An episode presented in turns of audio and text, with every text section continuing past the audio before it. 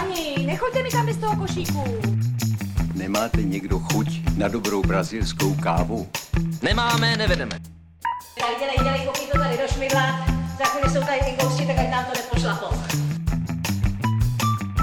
Soudu, profesore. Za minutu bude zvonit. To nemusíte hlásit, to přece vidíte. Plhá se hlásí. Kamera, klap. 718.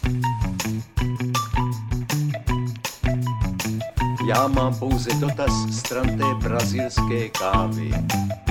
Mě by jenom zajímalo, kde udělali soudruzi chybu. Dnes má auto skoro každý. Výběr je veliký a výrobci se předhánějí v tom, jak zákazníka ulovit.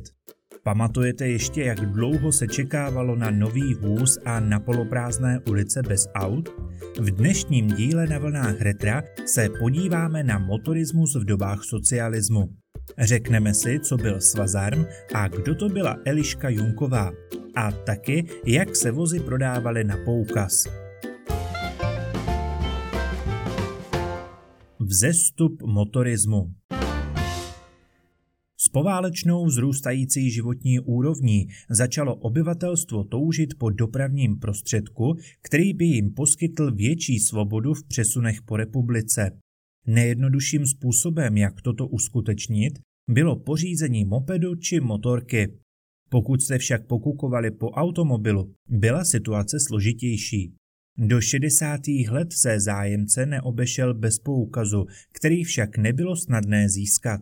Výroba automobilů i dovoz byla nedostatečná a museli jste tak požádat o poukaz na místním národním výboru. Ten nárok posoudil podle toho, zda vůz vůbec potřebujete k výkonu svého povolání nebo ne.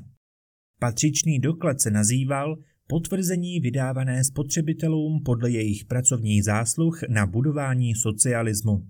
Typickým příkladem profesí, které měly přednost, byli doktoři či pracovníci ministerstev.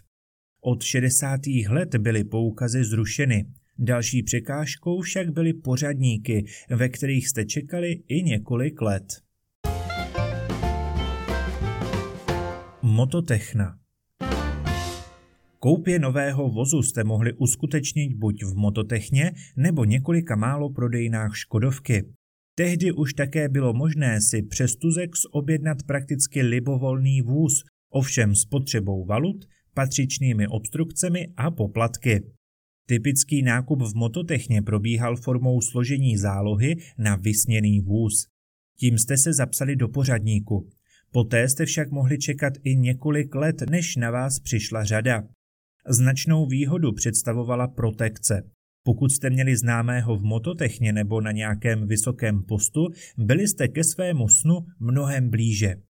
Nezřídka se však stávalo, že když jste složili zálohu na Škodu 1000 MB, na vás přišla řada až v době, kdy se místo ní vyráběla Škoda 100. Svátečním dnem bylo určitě obdržení dopisu z Mototechny, kde vás vyzvali, abyste se dostavili pro vámi objednaný vůz. Výběr barvy či výbavy? Bez úplatku nepřicházelo v úvahu a tak jste obvykle odjeli v bílé barvě, kterou jste nejspíš vůbec nechtěli. Přesto jste byli nejšťastnější na světě, neboť vlastnictví automobilu bylo považováno za určitý luxus. Vůbec nejlevnějším automobilem na československém trhu byl tehdy Trabant, nabízený jako dvoudvéřový sedan 601 a kombík 601 univerzál nabízený za 38 000 korun. Prim samozřejmě hrály vozy z Mladé Boleslavy s motory vzadu. V roce 76 byly v Československu nabízeny sedany Škoda 100L s cenou 45 000 či silnější 110 s cenou 51 000 korun. Za prestiž bylo považováno pořízení Lady 1200 či 1500 za rovných 70 000 korun.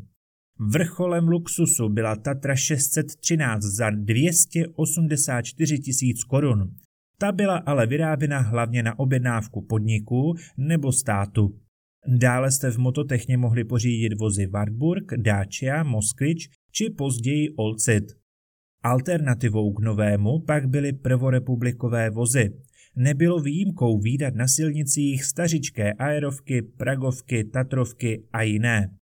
Další návštěvy Mototechny byly už ve znamení náhradních dílů, kterých bylo však také nedostatek. Přestože jste šli například pro hadičku, odnášeli jste si alespoň brzdové obložení. Dnes z toho faktu těží veteránisti, kdy nacházejí v garáži množství nahromaděných originálních dílů, které vlastně nikdo moc nepotřeboval. Svazarm.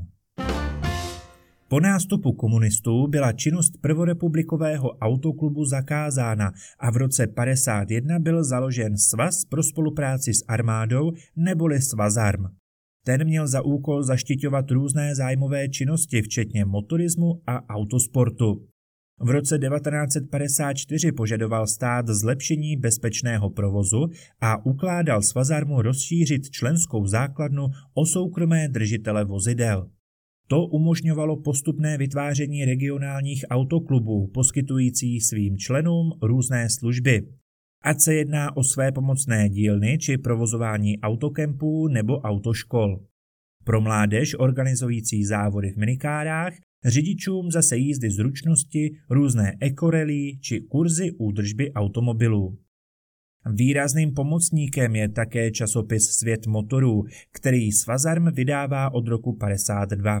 Jeho úkolem je informovat širokou veřejnost o motoristické tématice, sportovní činnosti, novinky v oblasti automotoprůmyslu, přinášet výsledky závodů nejrůznějších motoristických disciplín, ale hlavně si zde čtenáři vyměňují rady v oblasti údržby a oprav automobilů.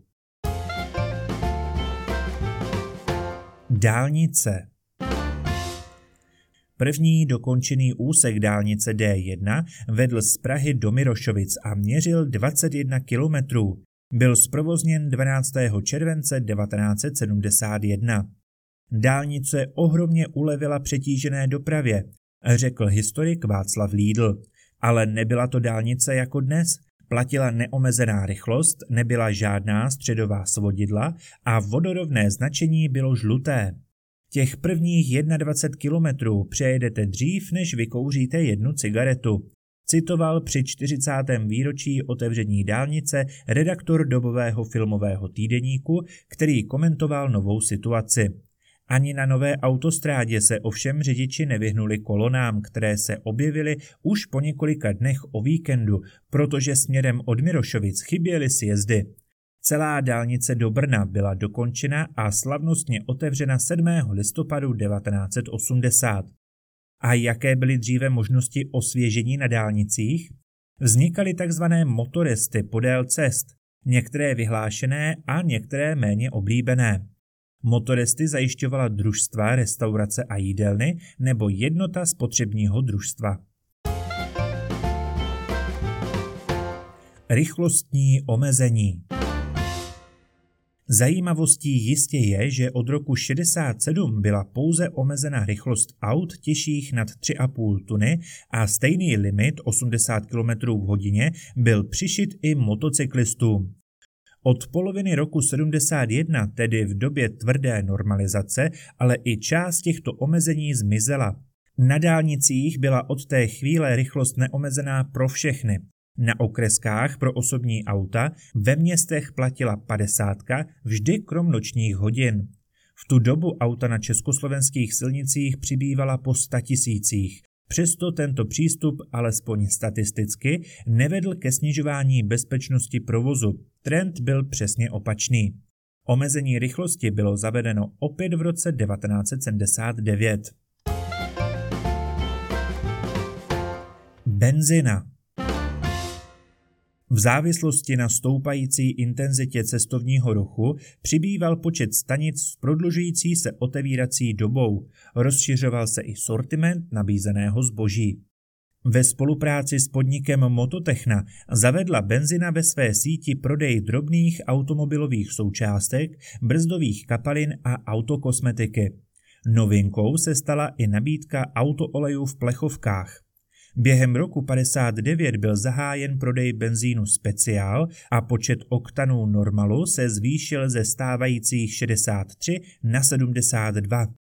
Podle úrovně vybavení a šíře nabízených služeb se stanice sítě benzina začaly následně rozdělovat na exkluzivní, výběrové a stanice 3., 4.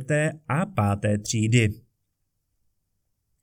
V polovině 70. let začala benzina s instalací čerpacích přístrojů vybavených zeleným a červeným signalizačním majákem. Údaje z těchto samoobslužných stojanů již byly přenášeny do pultu v prodejní místnosti prostřednictvím elektronického zařízení značky TEOS. Protože spojení se zákazníky obstarávaly mikrofony, pokladník již teoreticky nemusel opouštět své stanoviště. Tento způsob prodeje byl poprvé testován v Ostravě a v Brně. Na většině míst však fungoval tzv. Ambulantní pokladník, který inkasoval peníze u stojanu. A jaká byla cena benzínu?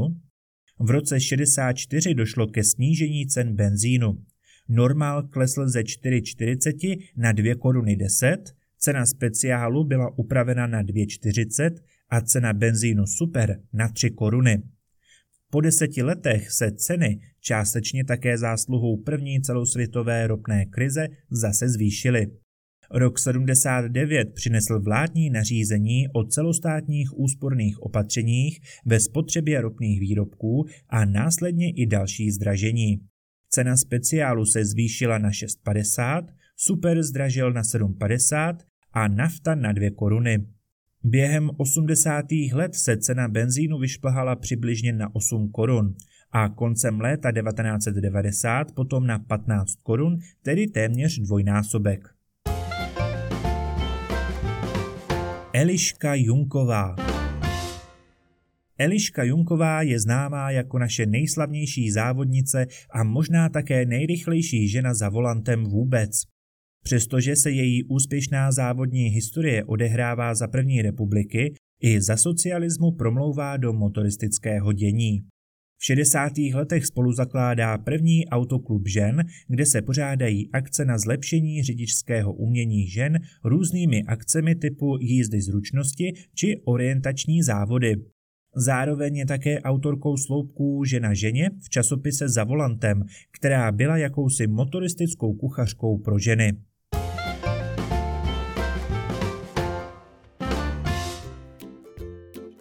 Taky jste měli Žigulíka nebo Škodovku, Wartburga nebo Trabanta? Jak vypadalo vaše první auto? A jakým autem byste se raději projeli vy? Líbí se vám více staré Škodovky nebo jejich současné nástupkyně? Nezapomeňte nám dát like a odběr, aby vám příští díl věnované dovolené v Československu neutekl. Těšíme se na vás!